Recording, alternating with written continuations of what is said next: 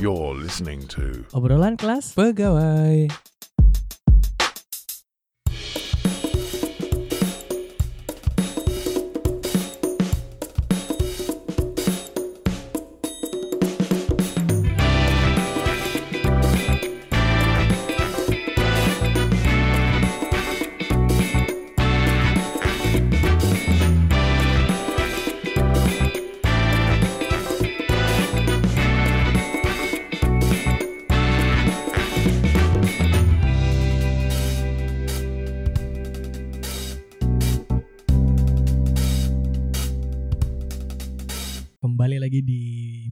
Obrolan kelas pegawai bersama Audi Sulistiawan. Ya ada Ferdi di sini, Doraemon di sini. Biasa dia tidak pernah memperkenalkan nama aslinya. Fer. Oh gitu ya. Ya mungkin dia memang sedang menyembunyikan sesuatu mungkin. Aku mau jadi otaku. Kita tahu itu apa? Tahu. Kirain asal sebut aja. Wibu, wibu. Soalnya aku nggak pernah lihat kayak nonton anime. no. Enggak sih, aku sejak di rumah aja nih belajar jadi lo. Oke oke. Oh, Apa yang kita tonton anime? Hah? Naruto Banyak. Totoro juga aku tonton kok. di Netflix. Netflix. Oh, iya. Kalau di Netflix tuh aku saranin nonton gini. uh, Demon Slayer. Itu juga belum. Itu ke- Soalnya- itu keren sih. Kita ngisi waktu di rumah aja nih. Aku lebih suka nonton dokumenter kadang-kadang di Netflix. Apa itu? Dokumenter apa? Ugly Delicious. Wis, apa itu tentang Tentang itu? sejarah makan, asal usul, cerita di balik itu sama History 101 yang baru. Coba nonton deh. Masalahnya Netflixku belum ku perpanjang sih. Apa-apa. Percaya deh orang Indonesia tuh banyak kok cara untuk memperpanjangnya. Di Shopee, Banyak. di Shopee aja banyak jual. Oh iya? Aku gak tahu makan di Shopee. aku Coba taunya orang jualan sekarang di Twitter misalkan uh, tweetnya nih ram, uh, lagi banyak yang komen. Hmm. Pasti salah satu Atau ada, ada yang yang jualan. dompleng. nah. Di Instagram pun pasti ada yang gitu kan. untuk untuk cara-cara itu kan aktivasi per bulan grat apa Iya. biar bisa lebih murah kan Iya, aku Orangnya. biasanya beli akun di temen sih. eh, aku Mm-mm. aku aja mau coba yang satu tahun cuma under 100 Oh serius? aduh murah. Harus tahu tuh. iya harus tahu gitu Harus tahu. Ferdi nonton apa Fer selama pandemi ini Fer? Kalau aku paling kalau karena aku sih nggak nggak nggak terlalu ngikutin Netflix ya. Mm. Paling aku banyak aku minta film sih sama teman gitu. Oh minta film. minta film. Itu adalah suatu hal klasik budaya dahulu lah yang Iya. masih dilestarikan masih sekarang dengan flash disk itu. Hmm. Bahkan dulu harus ke warnet ya Fer ya. Iya, untuk kopi ya Heeh. Untuk kopi download gitu kan. Dan bahkan warnet tuh menjual film. jadi Harganya kita biasanya berapa kan? eh, sekitar pokoknya dia udah langsung dalam satu file gitu loh dalam satu folder Lima ribu, sepuluh ribu, 5000 per, ada per dapat file lah. jadi kadang Lima film gitu mungkin kadang kan? kita ke warnet sudah beda tujuannya bukan buat browsing tapi malah buat copy film, film action, film adventure ya karena di sana udah langsung kita nggak perlu Oh ya download di lagi. lokal disney Iya, pasti ada folder mungkin movie gitu Betul. dan di situ Jadi di juga sana kita nggak usah perlu repot-repot lagi kan untuk Bener, download. bener, bener. Iya. Itu budaya yang masih ada ternyata ya. Ada, ada. Masih. Apalagi di ada. tengah pandemi ini kan banyak hal yang kita lakuin bukan nonton aja. Heeh. Mungkin ada yang belajar masak, belajar apa hal-hal baru, olahraga, tiba-tiba mendadak jadi pinter motor lah, pinter bener-benerin apa, pasti kan banyak toh. Ini ngomongin Hmm. dirimu kan sebenarnya. Sih, kalau aku aku nggak nggak se, se- nggak sepintar gitu kok. Anda soalnya kan di story aku lihat kayak itu sering masak sekarang Pak. Awil. Terus goesan juga. Iya. Ka- karena kalau di antara aku sama Ferdi, Ferdi kayak nggak ada sepeda juga. Aku pun Hmm. nggak ada. Hmm. Salah satunya K yang sering goes itu rasanya gimana sih goes di masa pandemi ini sebenarnya? eh seru. Kalau aku bilang seru karena kenapa? Kalau dulu mungkin kita itu bela-belain ya mau goes. Artinya Bela-belain untuk bela-belain untuk goes. ya? Ah, ah, apalagi kan dulu kita mas masih di kantor itu kan kadang malam goesnya ataupun kadang pagi tapi lebih sering kalau aku sih malam. Dan yang goes di malam hari itu nggak banyak dan teritorial artinya kalau kita lewat daerah itu baru kadang-kadang bisa ketemu orang. Kalau sekarang lebih Wih, di mana aja orang pada artinya kayak ja- mendadak dagang sepeda jadi kaya deh menurutku juga. oh biasanya goes malam, Kalau aku tapi goes pagi ada kan? ada, cuma kalau aku sih prefer malam karena panas kalau pagi silau. Oh, Kalau malam tuh karena aspalnya juga dingin kan, jadi kita nggak terlalu capek banget. Ya dia kan Batman soalnya. Ya aku kan Batman biasa, malam aktif, nokturnal. Hmm. Cuman yang ditakutkan dari goes itu apalagi jauh ya biasanya yang kulihat kayak sering share eh, kayak jarak go, Tracknya. track Hmm. go SK kan. Hmm. Biasanya tuh memang harus bawa uang lebih kan? Iya. Iya, masa- banyak yang harus kita bawa. Soalnya yang kita tahu bengkel sepeda itu lebih sedikit kan dibanding bengkel motor Nah. kan. Good question. Malah yang kalau kayak yang seperti itu kita yang sendiri yang harus ngerawat sepeda itu artinya kayak kita harus pastikan setiap kita mau berangkat, setiap atau kita mau pakai Hmm. sepeda itu dalam kondisi yang bagus. Artinya perawatan itu ya kita yang punya, kita yang rawat. Cukup. Seharusnya begitu. Soalnya kan banyak nih mungkin diajak goes sama temennya. Yuk udah siap Cil." Iya, kadang Yuk, seperti berangkat. itu.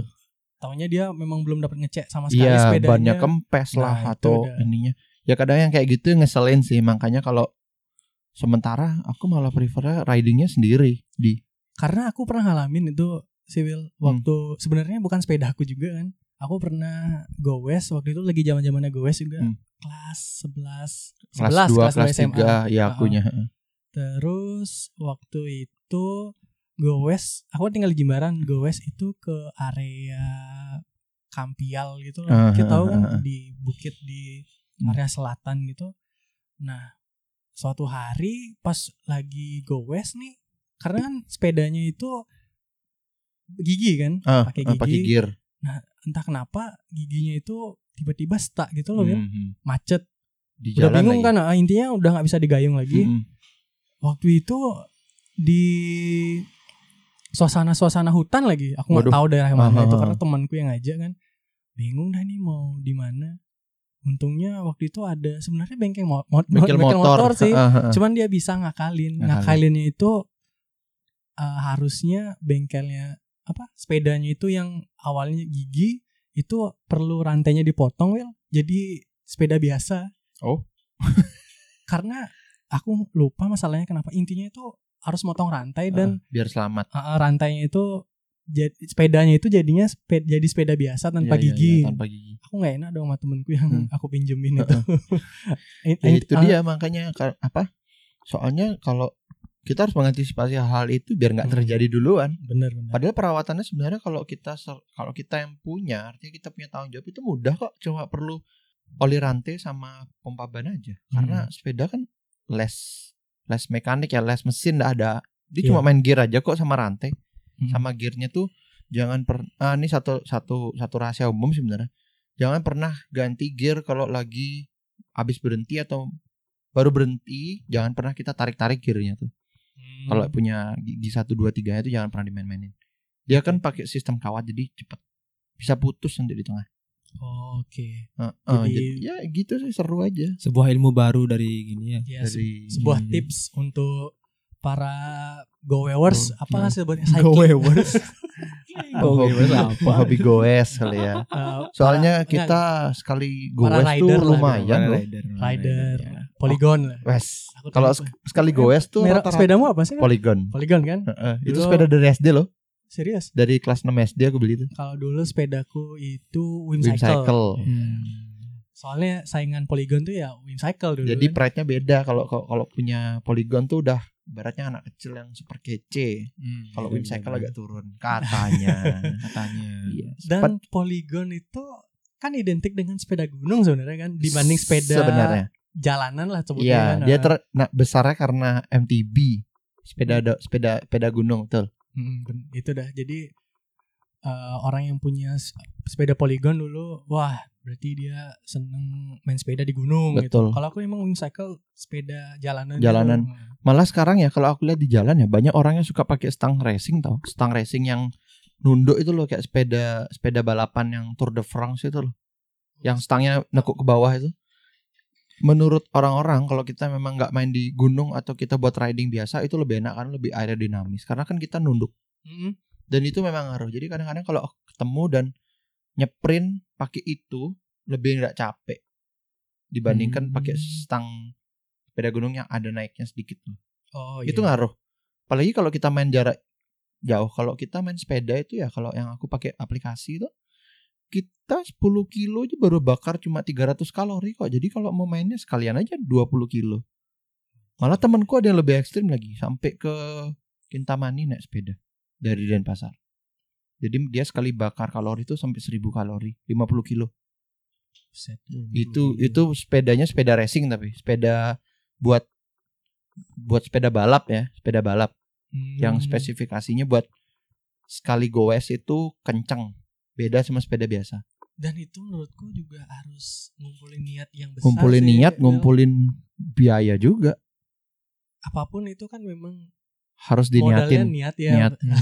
Heeh. kalau emang udah udah niat nih misalkan paling kan banyak tuh orang yang semangatnya besar di awal aja Habis itu tanpa kendor ada di niat. akhir. Ah, kendor di akhir misalkan udah naik sepeda memang semangatnya besar ke Kintamani dari Denpasar taunya ba- baru Baru setengah jalan. baru nyampe di mana Kesiman gitu Hmm. misalkan kayaknya capek ya gitu Ah, balik pulang ah. Nah, itu kan cuma semangat Cuma besar di awal gitu, iya, bukan cuma niat besar niat di awal besar, itu tapi cuma beda itu pengen saat aja. iya iya Itu dia. Soalnya kita nggak kerja sih, kita mau ngapain juga kali. ya Olahraga lah daripada kita gendut makan terus. ya Karena kita pasti akan sering buka kulkas. Pasti sering akan lihat makanan. kalau aku beda sih uh, Will Kalau aku sama ya? Fer ya Hmm. aku malah jarang makan sebenarnya sekarang serius Terus ngapain? Tidur. Eh, enggak aku lebih ke jadi admin sekarang kalau Oh. kita tahu ya Hmm. Oke oke oke oke. proyek kecil ini nah Iya, iya, iya. Kalau Ferdi ngapain deh nih? Adalah kegiatan ya yang produktif ya. Hmm, Selain olahraga juga. Kalau aku baca sih, buku juga kan kalau aku sih lebih ya sama sih kayak Kak lebih ke olahraga gitu kan. Terus tapi ol- cabang olahraganya di sini beda ya beda. Beda, kalau beda. Ferdi keras deh. Nggak nggak sepedaan aku. Soalnya gimana ya? Aku Lebih. trauma aku punya sepeda kemalingan soalnya aku sih. Mas, serius serius? di di rumah ini Iya. ini omong-omong kita take di rumah Ferdi ya Asik. Hmm. Ya, jadi di, gitu. di sini kemalingannya di sini Iya kemalingannya di sini. oh Jadi semenjak itu dah aku ah ngapain aku punya sepeda gampang orang maling kan. Mm-mm. Terus juga ya gimana gitu aku mau olahraga Hmm. sepeda kan nggak nggak Hmm. terlalu hobi juga. Jadi nggak ada beli sepeda-sepeda gitu sih kalau aku. Hmm. Gitu. mending gue pakai motor ya Fer ya. Hmm. Modal tangan ya. Karena aku udah jangan gitu, jangan goes kan yuk ke Kute gitu, digituin sama temanku kan. Iya. Tak bilang ayo nek aku naik Scoopy tapi tak gitu.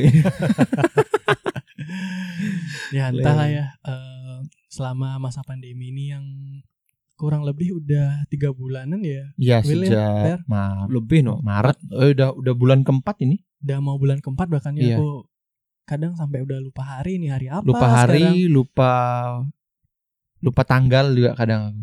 oh tanggal sih pasti ya Kalau aku tanggal kadang Ya. lupa cuma aku taunya oh ini udah tengah minggu nih. Oh ini udah akhir minggu nih. karena eh, FYI aja buat kalian karena kita semua yang lagi take di sini kebetulan sudah tidak bekerja lagi. Iya. Kita Biasanya korban. kita memang sangat ingat tanggal karena Kita se- kerja. di setiap tanggal 28 terutama itu Iya, kita gajian. yang ditunggu-tunggu ya Pak Iya. Emil ya. Iya, Kalau Ferdi gajiannya beda karena Dia tiap minggu gajian. freelancer ya. Heeh. Nah, ngomongin gaji kan ada kaitannya dengan pekerjaan. Kerjaan. Nah, jadi sesuai dengan judul podcast ini kita membahas momen hari pertama kerja karena setelah misalkan semua ini sudah kembali normal, otomatis dong Kita kerja lagi. kita akan kerja lagi kan. Hmm. Kita akan kembali kerja anggaplah hitungannya seperti hari pertama kerja kan. Iya. Walaupun misalkan mungkin ada yang kalian balik kerja gitu, tapi hitungannya kayak hari pertama kerja karena udah lama nggak ke kantor Iya, gitu betul. misalkan. Nah, ngomongin hari pertama kerja pasti kan banyak ada momen-momen yang lucu mungkin atau yang ya paling bikin pernah bikin kalian malu atau apa pun itu. kalau aku sih paling nggak seneng bahkan hari pertama kerja itu. Oh, gitu? Apalagi kalau misalkan aku baru pindah pindah tempat kerja dan itu hari pertama kerja itu bukan nggak seneng sih kayak Berat. menjengkelkan sih Mhm. menurutku karena gini aku tuh punya masalah sama tanganku kan ini kadang sering basah nih Hmm. sering basah kalau di hari pertama kerja hal yang kalian lakuin apa biasanya sebelum mulai kerja ya Iya. pasti kan kenalan kan Hmm. kenalan sama teman baru Iya. Oh, salaman ya. ya HRD pasti mengajak kalian keliling ke semua divisi kan Untuk Hmm, kenalan. untuk kenalan Mm-mm. nah hal itu adalah hal yang paling aku benci Oh. karena yang tadi aku udah sebut tanganku tuh sering basah Oh, gitu. misalkan salaman sama orang yang baru pertama kali dilihat tangannya basah pasti kan itu adalah Agak- mo- momen Uh, uh, awkward uh, banget awkward. kan Hmm. atau mungkin kalau misalkan orang itu belak belakan ih kok tangannya basah Iya.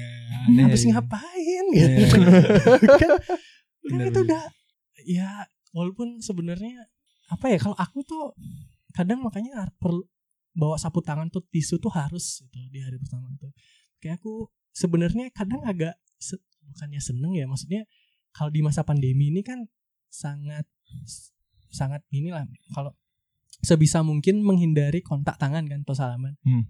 nah sekarang tuh aku suka gitu karena tidak perlu salaman kan Hmm. hanya perlu mungkin ya, Siku. siku gitu iya iya. iya. Nah, kalau aku sih itu sih hari pertama kerja yang paling aku jengkelin sih kalau di William atau Ferdi itu ada cerita apa sih kalau hal menjengkelkan mungkin kalian cinta bahkan hari pertama kerja.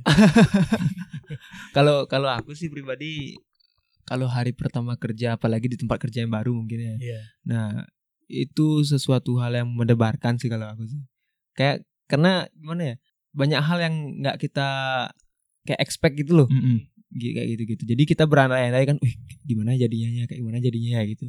Nah, terus aku tipe orang yang suka berpikir kayak kemungkinan-kemungkinan apa sih yang bakal terjadi gitu. Jadi contoh kayak aku ngelangkah untuk eh, melakukan sesuatu hal kayak melakukan aktivitas A gitu contoh kan Mm-mm. nanti efeknya ke mana gitu. Mm-mm. Jadi aku suka berpikir kayak gitu gitu loh. Terus kalau aku Oh. melakukan B ya apa jadinya gitu efeknya. Mereka-reka. Jadi kamu Reka-reka. sosok yang lebih berhati-hati ya bisa disebut Ya, Pak, bisa berhati-hati. di hari pertama Di hari bukan pertama. ngegas gitu di hari pertama ya. Hmm, Kayaknya gitu. aku bisa menebak William lebih apa agak berbeda sedikit dengan Ferdi ini. Kalau Ki di hari Iya. pertama bekerja gimana? Kalau Hari pertama kerja. di ada pengalaman nggak misalkan yang Ada. yang lucu unik atau Jangan kan bahkan kerja. sial gitu bahkan Jangan kan kerja. Tem- pertama kali kita training dulu aja ada momen juga loh. Kalau dari tempat kerja dulu kita itu. Oh, karena eh, eh, kayak orangnya SMA ya eh kita mantan SMA ya hmm, enggak deng. nggak maksudku kan kayak SMA kan SMA. heeh. nah maksudku pertama kali mengenal dunia kerja itu Dunia kan kerja. berarti kan setelah SMA kan Iya setelah SMA. kalau misalkan kita kuliah, SMK kan beres. SMK itu kan udah dapet training pada masa SMK Ah itu. malah aku nggak pernah dapet training karena kan aku SMA bukan SMK. nah itu dah jadi Nah, kan heeh. Jadi aku training itu kuliah itu kan pertama-pertama kita ditempatin di travel agent kan. Jadi kan banyak kayak eh, Oh, kebetulan kamu kuliah nih, kuliah di pariwisata. pariwisata yang berhubungan dengan anak, perjalanan training nih wisata. habis itu kita harus ya pastilah pertama-tama kesan baik tuh. Jadi ja- jaga kelakuan di hari pertama tuh mending mending dikit dikit aja kita gerak-gerak deh artinya apa yang disuruh kita kerjain. oh, dikit nurut ngomong nur- juga eh, eh, nurut nurut aja Ah. dulu karena biasanya esnya tuh nanti pecahnya kan kira-kira seminggu sebulan tuh baru kita pecah Hmm. tuh baru udah mulai kenal orang-orangnya Mm. paling kita itu kenal sama orang yang kayak pamen nih aku ditempatin eh, ini ada seniorku paling aku cuma kenal sama dia aja dulu Mm-mm. apa apa Hmm. tanya dia dan sedikit sedikitin dulu nanya karena biar ini anak training kok nggak bisa kerja sih biar nggak keluar kata-kata seperti itu Oke. apalagi dulu tempat trainingku tuh saingannya sama anak perguruan tinggi dari Jakarta kan jadi kan kayak uh ini beda kelas ini Iya. kampusnya iya, juga iya. beda jadi biar ah jadi kita main aman dulu itu kalau tempat training tapi kalau aku di tempat kerja kemarin tuh kebetulan aku pas di tempat kerja itu kan ditempatinnya di divisi sales and marketing ya jadi aku jadi Hmm. staf lapangan kan jadi hari pertama tuh menurutku malah menyenangkan sangat menyenangkan malah karena kenapa?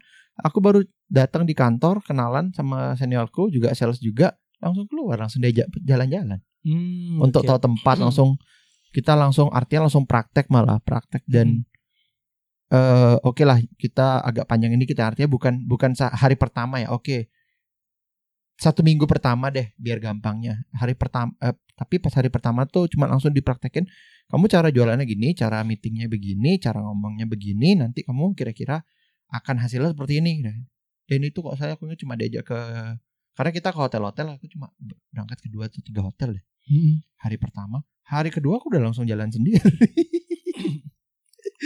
Jadi- jadi kayak malah terjadinya cepat aja kalau menurutku. Pas jadi aku nggak bilang itu sebagai suatu hari pertama tapi momen momen awal kalau aku malah bilang karena hari pertama hari eh, hari kedua hari ketiga tuh eh backgroundku padahal nggak ada di sales and marketing kan cuma kita dipaksa untuk jadi langsung kamu harus siap kerja kamu harus siap jualan nih kamu harus Hmm. siap ketok- ngomong sama tamu offering something habis itu udah harus siap untuk handle komplain-komplain mereka kalau ada jadi dan itu aku belum ada product knowledge ya cuma dikasih tahu produknya ini ini ini ini, nanti kalau dia komplain kamu harus gini briefing singkat aja. Jadi hari kedua hari ketiga udah langsung mulai kayak ngomong apa apa. Tapi ya masih kaku karena aku kan perlu kita kan perlu pembiasaan ya. Artinya apalagi kita ngomong sama tam- tamu kantor yang konot yang maksudnya gini kita sebagai pegawai membawa bendera kantor kan.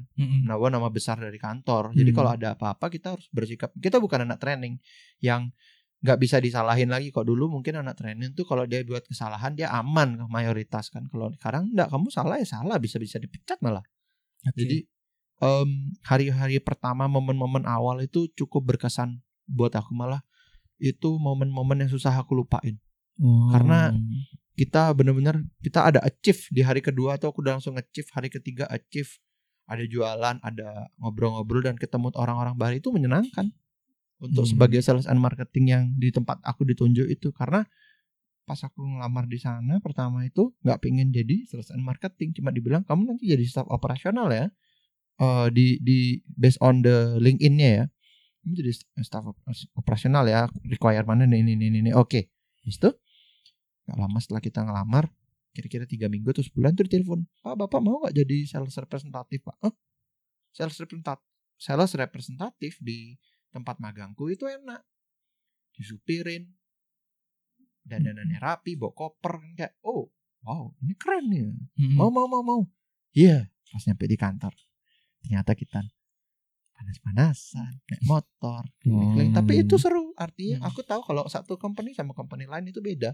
Jadi Hmm. makanya aku bilang berkesan dan cukup menarik karena kita jadi tahu oh padahal kantorku yang sekarang aku kerja sama tempatku training itu skalanya berbeda dari skala bisnisnya juga berbeda artinya lebih besar mana lebih kecil mana tuh kelihatan jadi Oke, kita jadi ah. bisa tahu yang kecil belum tentu jelek yang besar belum tentu baik bukan berarti menjelekkan ya cuma perbedaan itu jelas terlihat padahal di satu di satu lini bisnis yang sama Oke. jadi kayak Iya, iya, iya. cukup oke lah artinya gitu Cukup menarik deh hari pertamanya William di tempat kerja Iya. ya. Iya. Nah, biasanya sebelum kita memang bekerja real kan dalam real maksudku di sini tuh mem- sebelum kerja memang jadi karyawan itu Mm-mm. pasti kan sudah melewati proses yang namanya menjadi anak magang atau trainee. Hmm.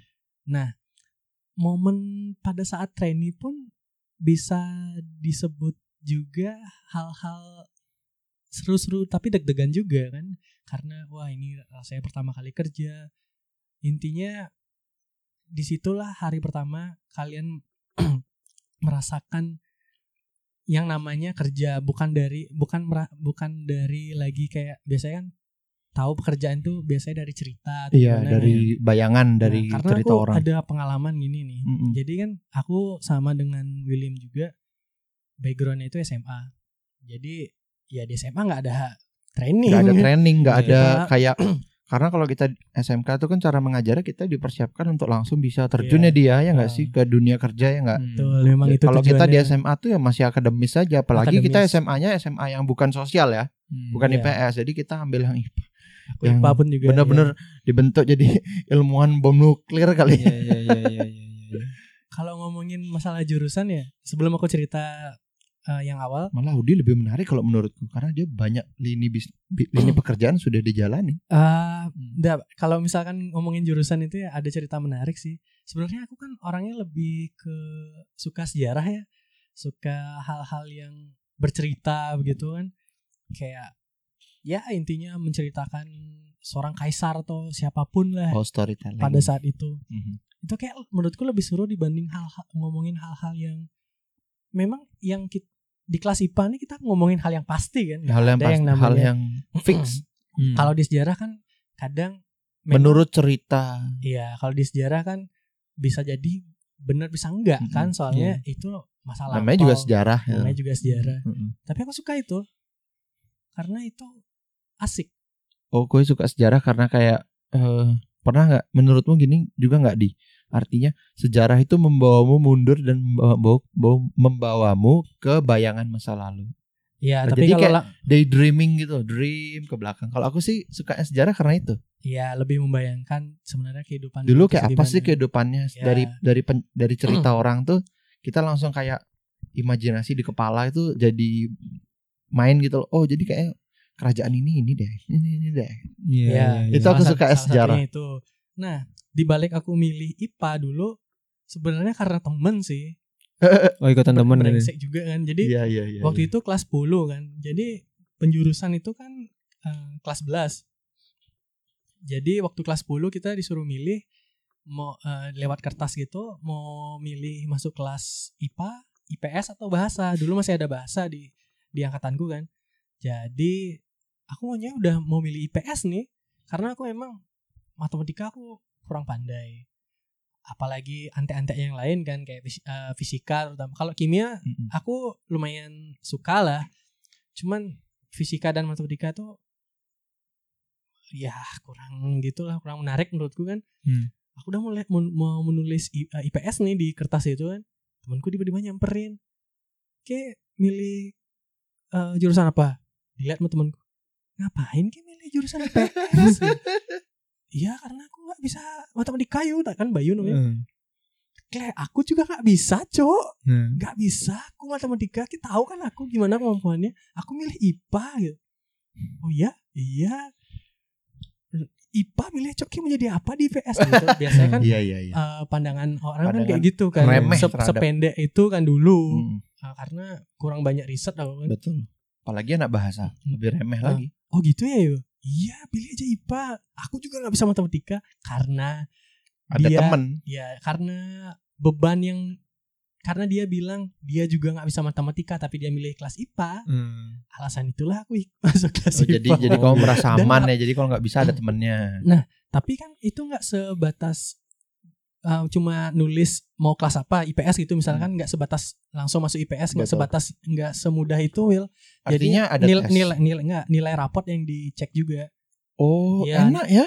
nilai raport dicek misalkan uh, kamu milih kelas IPA lihat di subjek IPA-nya apakah memang pantas dia Memang, masuk kelas uh, IPA atau enggak kalau nggak? misalkan enggak dikasih pilihan lagi gitu Hmm, di filter berarti ya. Iya, aku waktu itu tiba-tiba ngeliat pengumuman aku masuk di kelas IPA Oh, gitu. Ya walaupun IPA 3 waktu itu kan IPA yang paling terakhir kan. Heeh. Cuman nggak masalah sih. Oh, ternyata Oh, Berarti sekelas sama Bisa. Bayu dong. sekelas sama Bayu itu. Makasih ya Bayu ya.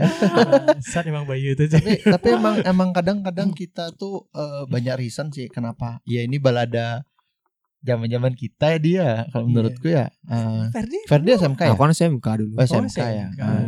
Iya. Dia SMK ada juga kayak gitu. Wah, nggak ada sih kalau aku sih. Tapi penjurusan artinya dari kelas 1 umum dulu apa nanti kelas 2 kelas Enggak, kalau SMK kan dari awal milihnya 3? Oh, gitu. Oke. Jadi sebelum masuk tuh udah udah harus milih kan itu mau apa gitu kan. Untung Bayu nggak masuk SMK-nya Ferdi. Hmm. Asli paling dah kalau orang itu masuk.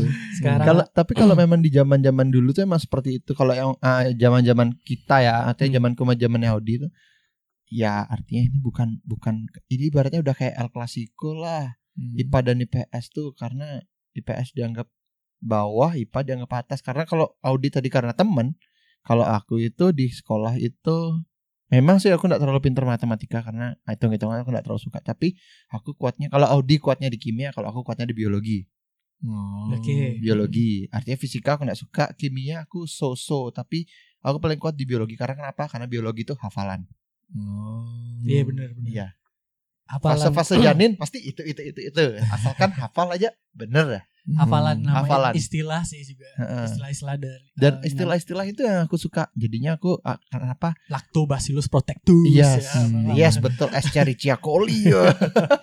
Hal-hal Ya, ya, seperti itu. Jadi karena di sana dan kebetulan sama juga di Audi, dia kelas 10 ada penjurusan, cuma di sekolahku dites dulu, nggak bisa Hmm. langsung masuk. Jadi dites dan kebetulan aku itu kalau nggak salah masuk di IPS 1 eh nah, nah, bukan IPS 1 salah. IPS 2 nggak salah.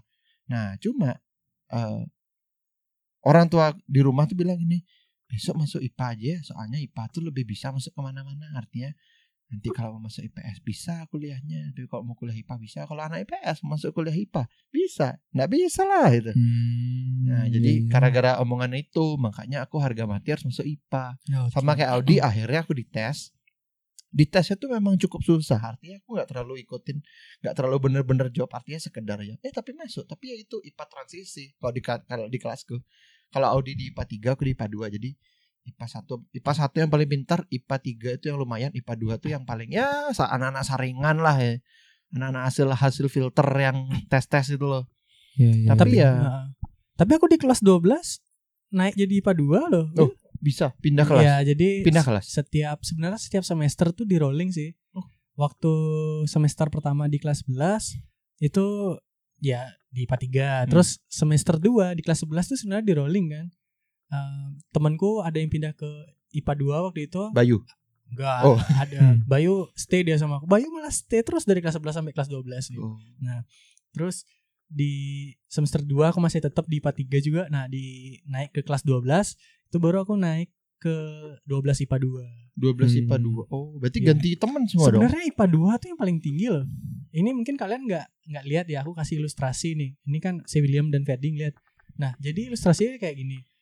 Ini IPA 1, IPA 2 dan IPA Jari 3. manis, jari tengah, Ya, jari jari tengah ini paling tinggi kan? Iya sih. Jadi Iya. kedudukan IPA 2 tuh yang paling tinggi. Iya dan itu juga berlaku di di sekolahku ya artinya anak-anak di sekolahku ini nggak terlalu pintar IPA tapi untuk nilai-nilai yang lainnya kita ini bisa bersaing dengan IPA unggulan. Eh oke lah IPA 3 nggak usah dilihat lah IPA kata kita kan eh, apa namanya market leadernya kan IPA satunya nih IPA satunya ini emang bener-bener anaknya nerdi semua nerdi semua lah pintar lah ibaratnya istirahat tuh belum tentu mereka keluar sekolah keluar kelas Hmm, belajar segitunya. mereka Oke. kalau kita kelasnya kosong Hmm. keluar semua Iya iya iya. Nah balik lagi di cerita yang paling awal kan. Nah jadi kan udah tahu nih kalian bahwa basicku nih IPA anak akademik lah. Maksudnya nggak pernah kerja sama sekali di rumah pun sebenarnya males nggak pernah nah nggak pernah kerja ya belajar. Maksudnya ya nyapu pernah atau bersih bersih pernah cuma freelance freelance gitu juga nggak pernah nggak pernah waktu SMA nggak Oh. pernah sama sekali. aku. Oh. Nah terus kan aku ini lucu ya aku milih aku milih sekolah pariwisata itu karena aku dulu punya cita-cita pengen kerja di luar intinya Fer. Hmm. Will. Mm-mm. Eh, maupun mau itu di kapal pesiar atau di darat di luar Hmm. negeri Mm-mm. aku in- intinya pengen kerja di luar itu seolah-olah kayak eh, omongan eh, semangatnya besar di luar nah yang tadi kita ngomongin di awal Ah. semangatnya besar di awal tapi niat itu nggak ada Oke. Hmm. jadi gini jadi kan eh, u- udah tamat nih aku di Hmm. aku dulu D1 sempet di pariwisata terus nah sorry sebelum sebelum eh, resmi lulus itu harus melewati masa training namanya Oke. training em, mini minimal ya kalau oh ya minimal tuh enam bulan Oh training di industri. industri ya jadi waktu itu aku training di kebetulan di tempat bapakku kerja di salah satu Oh. hotel di Nusa Dua Mhm. nah pertama kali ngeliat hotel masuk lewat pintu karyawan gitu kan oh ternyata kayak gini tuh hotelnya ya. Eh, keren juga gitu Iya. orangnya rapi gitu grooming intinya eh orang gimana ya orang pariwisata mah rambutnya harus rapi pakaiannya rapi juga kan Iya. masa ada karyawan yang berandal itu nggak Iya. mungkin kan nah terus dia pertama pertama kali ini diajak keliling sama salah satu staff HRD kan ke semua outlet aku kan kebetulan di bagian FB FB service Hmm. atau waiter atau promosaji jadi aku diajak keliling ke setiap outlet-outlet yang ada di Hotel uh, itu. hotel itu. Nah, terus akhirnya sampai di outlet yang terakhir. Ternyata outlet terakhir itu adalah tempat training, uh, di mana tempat aku training. Oh. Ya, Hmm. kamu akan training di sini. Dan kalian tahu outlet apa itu? Itulah outlet Beats Bar, man. Oh. Bayangin aku nggak pernah kerja, Langsung ditaruh di tempat langsung begitu. ditaruh di tempat panas, man. Hmm. di, di hari pertama training dan ternyata itu hari nah kan hari pertama training kan ingat banget itu aku disuruh bawa minuman Ah, lumayan jauh sih barnya itu mungkin ada kali sekitar 10 meter eh 10 meter tuh Ya, intinya jauh lah aku nggak bisa memperkirakan berapa meter kan Hmm. jadi aku disuruh bawa minuman minumannya tuh tinggi Will kalau kita tahu gelas aduh aku lupa lagi minumannya apa ya namanya minumannya jadi gelasnya tuh tinggi banget traynya Oh. tuh lumayan gede Will. Oh gelas yang, round tray-nya yang kayak gelas martini itu bukan sih? lebih tinggi lebih tingginya tuh mungkin 30 cm. ada kayak 20 se- setinggi feature medium gitu Oh, oke. cuman dia lebih itu kayaknya aku bawa lagi bawa milsek atau apa lupa lah aku Oh, oke, lupa oke, oke. Nah, jadi aku kan aku kan di di tempat di tempat kuliah udah biasa tuh bawa tray dan yang lain nah Hmm. ini bawa minuman asli nih ke tamu lagi kan Iya. itu ternyata susah men. Tekanannya ya? beda juga. aku aku pertama bawa gemeteran main takut jatuh kan Hmm. aku terang-terangan langsung ngomong kayak gini udah aku udah bawa udah bawa udah bawa berdiri kan maksudnya aku udah siap kayak posisi jalan Iya. terus aku tiba-tiba ngomong gini sama seniorku senior kalau nggak salah oh nggak jadi dah kak gitu kok nggak bisa bawa kayaknya gitu aku ngomong langsung Oh, langsung belak-belakan langsung ya. Iya. Terus apa katanya? langsung asmen ada asmen juga kan asisten manajer sana dia ngomong gini training apa nih sih bisa megai gitu. Wah dia ngomong gitu keras men Hmm. itu kayak Nusuk. itu benar-benar hari pertama training yang paling oh men paling Gimana gitu ya? paling gimana lah itu jadi kayak aku langsung langsung di hari itu ya Fer ya. Hmm. aku peng aku malah pengen langsung selesai training Oh langsung Oh. padam Iya. semangatnya bukan Ciut, turun, bukan ciut langsung, padam. padam Hmm. bener wah ternyata dunia kerja tuh kayak gini Sekejam gitu. itu. Heeh. ternyata eh, banting tulang tuh kayak gini gitu kan Iya. ya aku bener-bener gak ada pengalaman men Mm-mm. No experience ya. no experience cuman gimana ya masa aku udah terlanjur kan jadi apa yang jadi kan ada prinsip uh, uh, kamu yang sudah apa ka- kamu yang memulai kamu juga yang harus mengakhiri Iya. akhirnya aku berusaha lah di minggu-minggu pertama tuh yang minggu-minggu kelam itu bagi gue ya Hmm. akhirnya bisa sih aku lewatin Bisa lewat ini. Akhirnya bisa Bisa megaya. Sampai 6 bulan ya? bisa aku lewati dan ya lumayan kulit kulitku jadi gelap ya pada saat itu Hmm. teman-temanku kaget ngeliat wow Audi kenapa jadi hitam tiba-tiba sekarang Iya. Biasanya lebih gelap Itu 6 bulan tuh ya? enam bulan cuman waktu itu sistemnya gini fair uh, di rolling juga setiap bulan jadi nggak satu bulan pertama tuh aku di beach bar itu di bulan kedua aku ditaruh di restoran dan lain-lain lah Hmm. jadi tuh bener-bener uh berat men gue. Oh, itu kalau itu kalau bener. Audi ya. Kalau Ferdi Oh, kalau aku mungkin pernah pasti pernah training pasti. ya training sih pasti pernah cuma yang paling berkesan kalau aku tuh di pertama kali aku masuk dunia kerja tuh DW aku. Dewi. Nah, itu kelas 2 SMK tuh. Jadi kelas 2 SMK kan dapat libur tuh, Di kantor yang sekarang. bukan di kantoran sekarang, Oh. DW DW DW harian gitu. Oke. Nah, itu itu beda banget tuh sama sama basic yang aku pelajarin tuh bukan pariwisata ya. Ini aku DW di Hardis malah tuh. Wah, Kok jauh. Fer? Itu dah. Ini pada masih banyak yang belum tahu nih kayak gini nih. Nah, jadi di Hardis tuh aku kerja lima hari tuh. Oke. Lima hari aja kerja. Eh sebenarnya satu minggu sih disuruh cuma aku kerja lima hari aja. Saking berat tuh, berat asli berat. Jadi pramuniaga berarti kamu Fer ya? Pramuniaga, bawa-bawa barang-barang itu nyetok gitu kan, Hmm. kayak gitu-gitu dah. Nah, di sana aku pertama kali udah ngerasain kayak persaingan Hmm. gitu-gitu kan. Terus training pun merasakan persaingan kan ya bu- persaingan kayak persaingan antar gini. training. Per- bukan persaingan Oh, iya. antar training sih.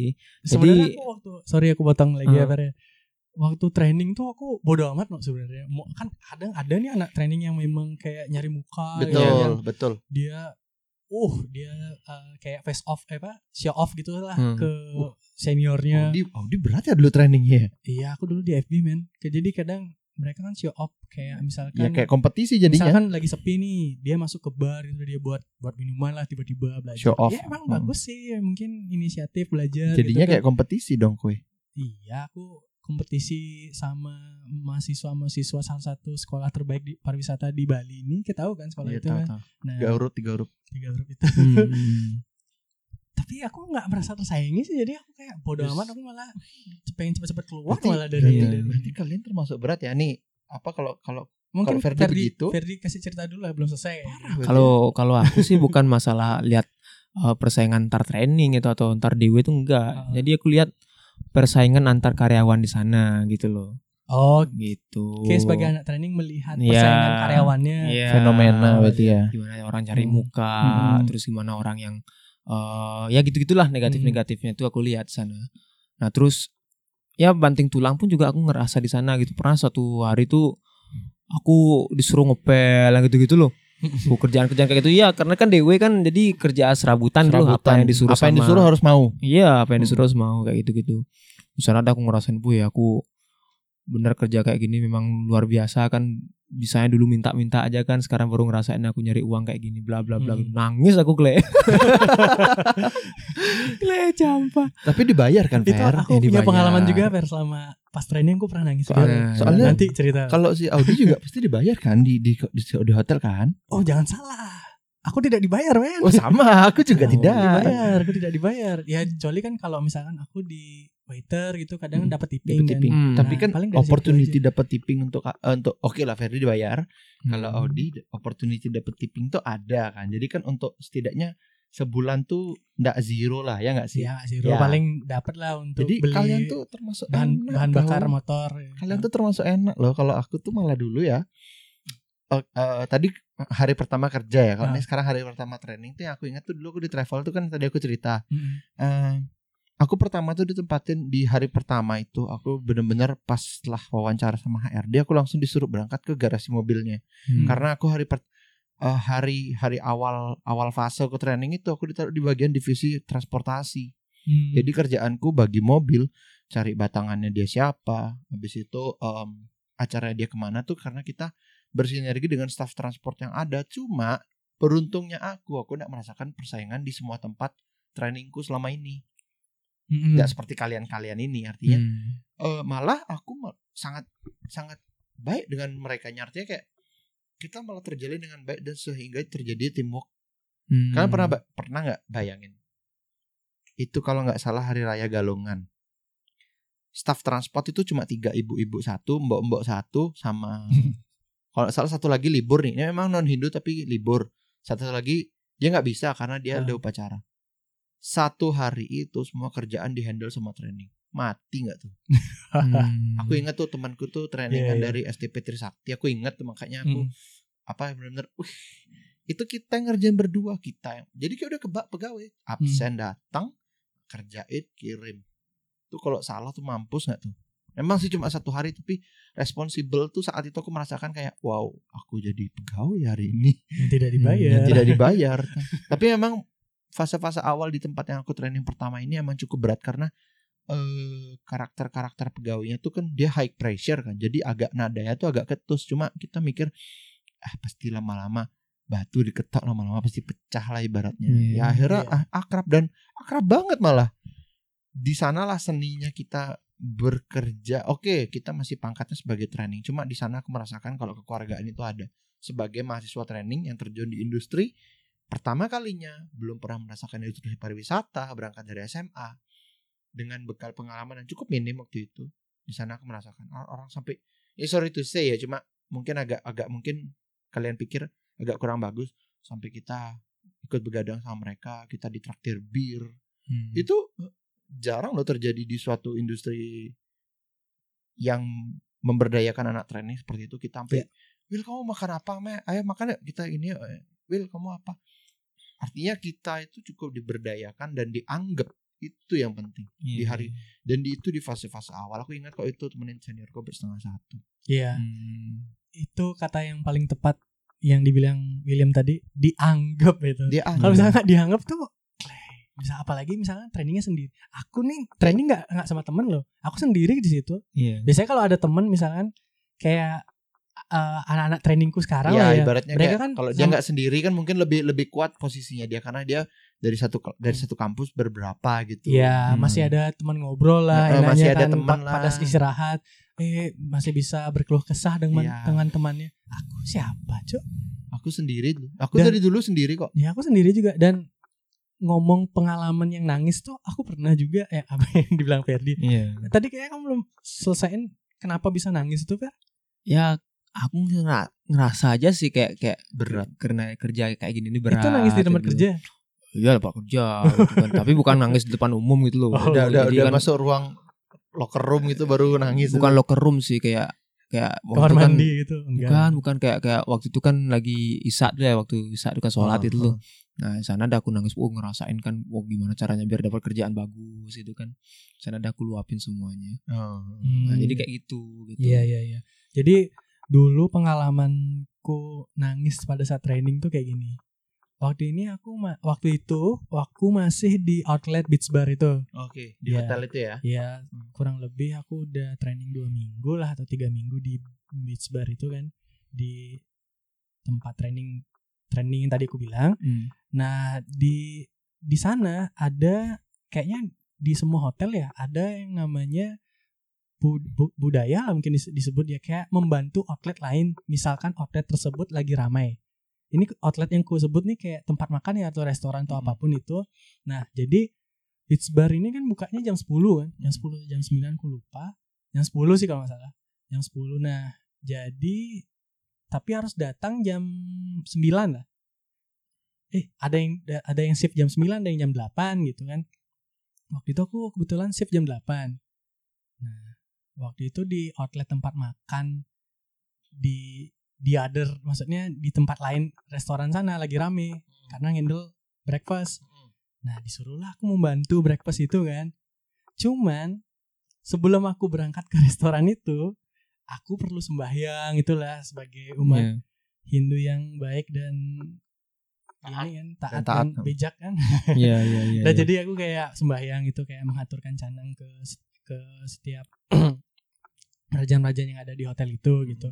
Nah itu kan menghabiskan biaya eh biaya, menghabiskan waktu sekitar setengah jam lah. Aku disuruh. Nah aku baru nyampe outlet nih. Seharusnya pas nyampe outlet tuh aku harus langsung ke restoran itu. Tapi aku malah sembahyang dulu. Hmm. Nah, jadi kan aku santai kan, santai nih sembahyang, aturin canang dan lain sebagainya. Sekitar jam setengah sembilan tuh baru aku datang. Santai aku masuk, cik cik cik cik ke restoran itu. Tiba-tiba udah ada asisten manajer lah nunggu di depan restoran itu sama hostess namanya disebutnya Hmm. kalau di restoran. Hmm. Eh, mau ngapain gitu kan si asisten manajernya. Oh saya dari namanya kan Cool Cool Bar. Saya dari Cool Bar training pak disuruh membantu ke eh, restoran Banyuwangi kan Banyuwangi. Iya. Eh kok Banyuwangi? Aduh namanya mirip-mirip itu aku lupa sih sorry sorry bukan Banyuwangi restoran aku lupa. Orang Lupa lah. Jawa dong. Jawa, aku lupa lalapan. restorannya intinya eh ada mirip-mirip lah namanya kayak Hmm. gitu kan disuruh membantu ke sini gitu terus si asisten manajernya bilang nggak usah kamu nggak usah membantu balik aja gitu kok gitu pak iya nggak usah bantu gitu balik aja. Tanya-tanya dong kok aku Hmm. disuruh balik? Gitu. Kok diusir? nah aku diusir? Kenapa pak? Itu saya disuruh membantu Eh, kamu tahu jam berapa sekarang? Itu iya eh, aku kan waktu itu pakai jam kalau nggak salah ya. setengah sembilan pak. Ya. membantu itu jam 8 tau gitu. Kamu ngapain jam setengah sembilan baru sini gitu. Hmm. oh sorry pak saya sembahyang tadi gitu. Sembahyang kan bisa apalah aku lupa alasannya atau apa dia jadi ada alasan juga kan setelah aku ngomong kayak gitu eh, oh tapi terus gimana sekarang pak ya balik aja kamu aku saya nggak perlu kamu gitu dia langsung ngomong ke aku kan Ketus ngomongnya. ketus gitu men orang yang nggak pernah dimarahin sama sekali orang tua pun nggak orang tua aku pun nggak pernah mau eh, marahin Akhirnya, aku kayak akhirnya gitu kan double kill dong dua kali dimarahin. Double kill aku kan habis itu aku dengan hati yang sangat berhati. kelam Hmm. balik-balik ke outlet tuh nggak tahu tiba-tiba air mataku netes men Cie. Yeah. bukan bukan Bukan nangis cinta, bukan terha bukan nangis kayak siksigan gitu ya aku Hmm. kayak tiba-tiba sedih ya. Air Kok, kok, mataku kok netes gini ya? gitu. kok gini aku dimarahin aku kaget men Hmm. Shock, shock. shock Shock, gitu shock. nah aku kan langsung ke kayak bagian belakang outlet itu kan Hmm. nah salahnya aku gini no aku mungkin sedih di depan umum ya lebih tepatnya Tetap gitu. kelihatan jadinya. kelihatan ih kenapa dia gitu ada salah satu Hmm. senior kan kok balik? gitu. Iya disuruh balik tapi sambil sambil gini apa kayak bersihin mata itu lih nangis dia gitu. Oh enggak gitu. Kenapa? gitu. Ya aku ceritain dah ceritaku yang tadi Hmm. gitu. Hmm. untungnya waktu itu seniorku ada as- asisten manajerku sih juga membela sih. Oh biarin aja udah ngi- ngirim Udah satu dibantu. udah ngirim satu training malah dibuang gitu. Intinya dia kayak masih bela aku gitu. Ya biarin aja gitu. Biasa emang gitu dia gitu. Orang itu gitu Hmm. aku sebutkan nama bapaknya itu karena kelihatan nemteknya di seragamnya Hmm. biasa dia orangnya kayak gitu udah dah balik aja di kerja sini aja ngapain nggak usah lagi kirim bantuan di sana udah di malah disuruh pulangin gitu Hmm. Ya, akhirnya terhibur sih waktu itu Oh. tapi aku bener-bener shock banget sih waktu itu itu tumben man aku dimarahin kayak gitu Hmm. Hmm, tapi tapi biasanya kalau aku dimarahin gitu ya kalau sekarang ya biasanya emosi sih aku Iya, Tapi sekarang sekarang. Kayak- dulu kok endok gitu Kalau ya bisa sekarang dibilang bukan, ya kalau Iya, dulu iya. air mata menetes, kalau sekarang apa yang menetes? Oh, Keringet. keringet dan Dan dan, em, pukulan pukulan udah menetes. Wah, kita, kita kita perkat kali ya. Iya, iya. Hmm. ya kurang lebih begitulah tapi emang gitu sih. Hmm. Kayak kita sebagai anak training tuh harus siap dimarah sih. Soalnya apa ya? Audi di hotel, aku di travel. Habis itu Ferdi di harddisk eh, di BTW harddisk itu supermarket ya, supermarket lokal di sini ya. Oh, itu supermarket lokal ya? Ya, Lokal supermarket dong. lokal kan dong. ada beberapa di daerah Jawa Timur kan kalau Ya, nggak salah. Kan yang denger ini kan seluruh Indonesia, seluruh dunia. Oh iya sih. Iya ada pendengarnya dari Jerman dan Korea nggak ngerti mereka ngerti nggak sama bahasa yang kita ucapkan Orang Indo. itu aku yakin sih kepencet kayaknya Hmm. ya, Tapi makanya kok, ke-record kok itu. enak sih. Kalau kalau yang aku terakhir nih sebenarnya sebenarnya dari dari aku tuh training ada dua dua tempat dua eh dua tempat yang tiga deng tapi beda benar-benar beda aku pernah juga eh first pertama kali momen aku jadi tour leader juga itu pernah. Dan sama kayak Audi kalau Audi tadi gemeteran angkat minuman ya. Hmm. kalau aku inget tuh aku dikasih info buat Will kamu bisa nggak Will satu minggu kamu harus jemput grup di Surabaya bawa ke Bali. Nanti bawa pulangin lagi. Oh ya bisa. Kebetulan eh, nggak satu bis cuma dua bis sih. Me- memang masih skala turis domestik tapi kan untuk anak yang masih semester 2 atau semester 3 semester 2 atau semester 3 itu kan cukup cukup apa ya bisa bisa senang gitu loh. Wih, Hmm. ini duit ini ini duit ini. Iya. akhirnya aku beraniin diri aku berangkat sendiri ke Surabaya jemput grup. Nah kebetulan grup itu adalah panel pembuat eh sorry pabrik pembuat panel listrik. Hmm. di daerah sidoarjo. Ah, ah, kita berangkatnya tuh subuh tuh aku ingat tuh. Subuh kita nyampe sana kan otomatis kan orang-orang tuh kan matanya masih setengah watt setengah watt ya nah tugas tour leader adalah menjelaskan tuh Iya. menjelaskan sedikit eh, perjalanan akan seperti apa. Oke lah aku pikir semua itu belum pernah ke Bali. Jadi aku harus jelasin sedikit-sedikit. Sumpah pegang mic itu gemeteran keringet dingin aku ngomong tau. Aku ingat aku mesti ngomong ini.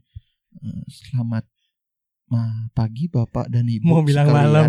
iya aku mau bilang malam selamat pagi bapak dan ibu sekalian. Perkenalkan nama saya William. Saya akan menjadi tour leader bapak jadi perjalanan kita kurang lebih akan sekitar 10 sampai 12 jam tergantung kondisi jalan. Dan nanti kalau ada yang mabukan ada yang tapi lama-lama akhirnya encer juga. Cuma aku ingat tuh pertama kali momen aku pegang mic karena sebelum-sebelumnya aku belum pernah dapat training sebagai pemandu wisata. Hmm. jadi eh eh sorry pernah dapat tapi belum masih fase-fase awal. Dan sekarang ini harus benar-benar langsung kan ibaratnya kita tuh mau berenang nih eh, mau, mau berenang nih kan belajar dulu nih Iya. Iya. kita belum selesai belajaran itu kita sudah harus benar-benar loncat ke laut nih gitu loh Iya. Hmm. jadi kayak waduh ini gimana nih akhirnya aku coba teknik-teknik itu dan nyatanya cukup berhasil tapi ya kayak Audi tadi tetap kita masih grogi grogi banget apalagi kita harus lihat matanya orang satu-satu masih setengah setengah watt lagi Tapi tadi kayak lancar kok aku Iya, lihat itu. tapi awalnya selamat Iya. pagi. Ini kondisinya enggak kayak sekarang. Dulu itu aku gemeteran Oh, pegang mic-nya masih trial kurang lebih ya, kurang Oh, lebih. oh, lah. Jadi kalau ada yang mabukan nanti bisa kasih tahu ke saya saya Iya, punya iya. ini.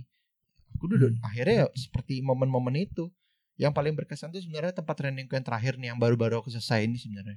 Hmm. Aku sambil kuliah kan kerja eh, sambil kuliah foto Hmm. dan pada saat itu aku tuh harus diharuskan untuk ikut in training di industri. Indus- Aku ambil foto ini foto yang khusus untuk ke fun, artinya foto yang ke leisure.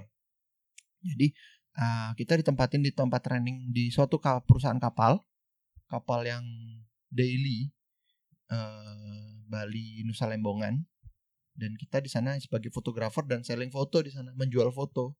Nah aku ingat tuh pertama kali aku masih belum belum terlalu eh, bisa banget foto untuk yang ke industri itu ya kalau foto secara umum sih bisa cuma kita belum terlalu bisa jualan habis itu kita belum bisa terbiasa dengan tempat kita bekerja karena kita tuh pagi berangkat kebetulan kapal itu high speed ya jadi kapalnya itu kan goyang goyang kita nggak boleh mabuk nggak Hmm. boleh mabuk nggak boleh muntah Hmm. habis itu di sana kita harus foto lagi kita harus panas-panasan harus harus foto arena lah pokoknya banyak-banyak yang kita harus foto nanti buat kita jual kan itu aku ingat banget hari pertama aku di sana kira-kira mereka sih bilang seniorku beli eh, bakal kencang nggak ombaknya beli oh enggak enggak biasanya beli mabuk nggak beli oh enggak udah biasa belinya oh iya iya iya. Kan Nah. Iya, habis itu dulu pas sebelum aku training di tempat kapal ini kan kita di travel agent tempat kita kerja ini kan sering Iya. ada field trip kadang-kadang. Iya. Artinya kayak outing lah. Mm. Udah dua kali aku naik kapal itu sebagai tamu. Dua kali dua kalinya mabuk. Ya kan sama Hmm. kita. Arti iya kan Pertama kali kan sama Sama- Kayak juga. Yang iya sama Audi juga. Yang itu kedua yang kedua juga lebih- sama Audi Lebih juga. rame itu. Heeh. Dan tetap Berarti aja tetap ya? Nggak ikut aku. tetap aja mabuk artinya artinya dengan guncangan sekeras itu tetap aja kita akan Hmm. Aku juga aku tidur mabuk untuk untuk biar kita nggak mabuk. gitu. Hmm. Asli itu satu minggu pertama tuh menurutku udah kayak neraka karena kenapa? Setelah aku training aku harus kerja Iya. dan itu kalau aku masuk pagi di kantor aku harus kerja malam di kapal yang dinner. Habis itu kalau aku kerja malam aku harus pagi di di di kapal. Yang di mana kegiatan pagi itu memang jualan utamanya dia sebagai penawaran atraksi wisatanya. Itu benar-benar ya kita tuh harus kamu harus tetap kondisi fit kamu harus tetap bisa foto kamu harus tetap bisa jualan bisa ngomong. Kebetulan ya kita ada skill-skill marketing dikit.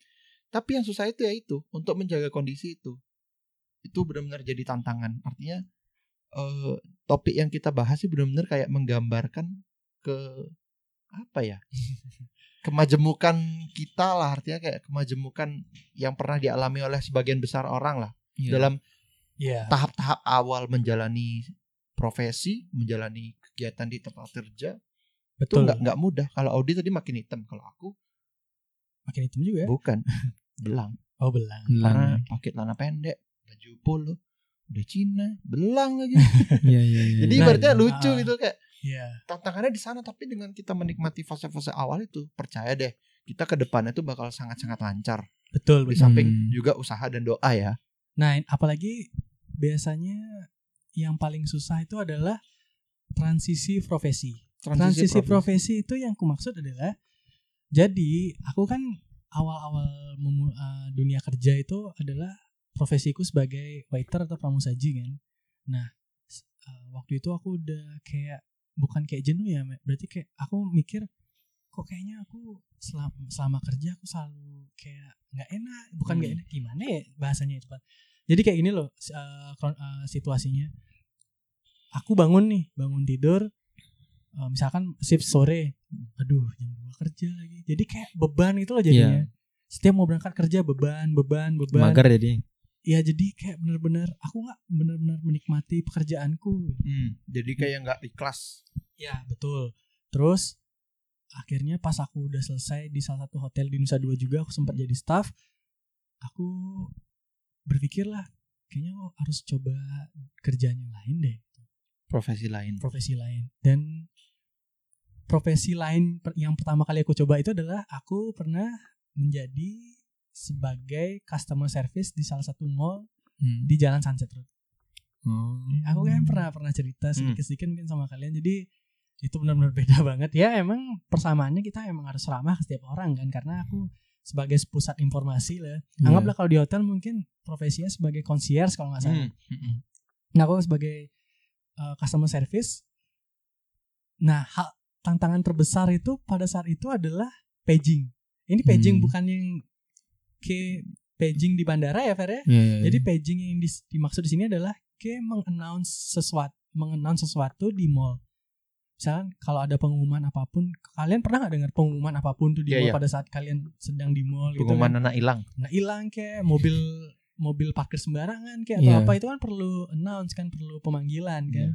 Nah, nah jadi itu nggak sembarang ngomong kayak kita sekarang ini. Itu ada ada ada, tekniknya. SOP-nya ada SOP-nya. Jadi challenge itu yang challenge itulah yang benar-benar apa ya berat lah bagiku waktu itu pertama Hmm. kali transisi profesi itu. Tapi seru sih walaupun cuma sebulan di sana karena nggak bisa ngatur jadwal kuliah. Nyoba hal baru terus sekarang terakhir kerja di travel kan walaupun udah nggak lagi itu challenge juga. Iya, Ya jadi setiap hari pertama kerja itu selalu memiliki ceritanya sendiri-sendiri sih. benar benar benar. benar. Harus berhati-hati juga yang kayak Ferdi gitu. Iya, Ya nggak Fer? perlu perlu tuh. Apalagi kayak termasuk bekerja di usia muda banget ya Fer ya. Ya bisa dibilang sih kayak gitu sih. Hmm. Kan pasti punya pengalaman lah kayak yang itu. Iya. Jadi eh, apa namanya kerja di usia muda itu juga ya suatu Itu yang kebanggaan bukan suatu kebanggaan sih. Bisa dibilang dari sanalah kita bisa belajar banyak hal gitu loh. Nah Kayak- cerita Ki menarik karena gini Fer.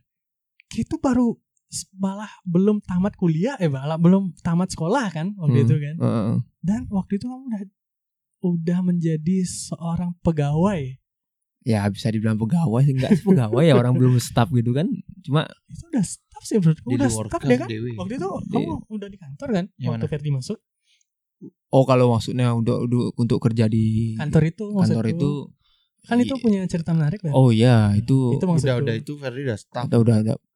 Setelah berapa bulannya baru jadi Iya. staff gitu. dan itu Bro. kan kamu belum maksudnya ya belum officially keluar dari sekolah kan sebenarnya oh iya iya benar nah benar itu yang aku bilang menarik oh gitu. gitu ya ya ya ya ya, ya. karena kamu masih sangat belia banget di situ wah iya belia ya. Kamu kerja umur berapa Fer? Pertama Fer? berapa itu ya 18 kalau salah 18 kan sama Oh. kayak aku lah Ya beda-beda tipis. Kita Iya. semua pasti berawal dari DW ya nggak? Eh bukan DW. Dari freelance tuh gak sih?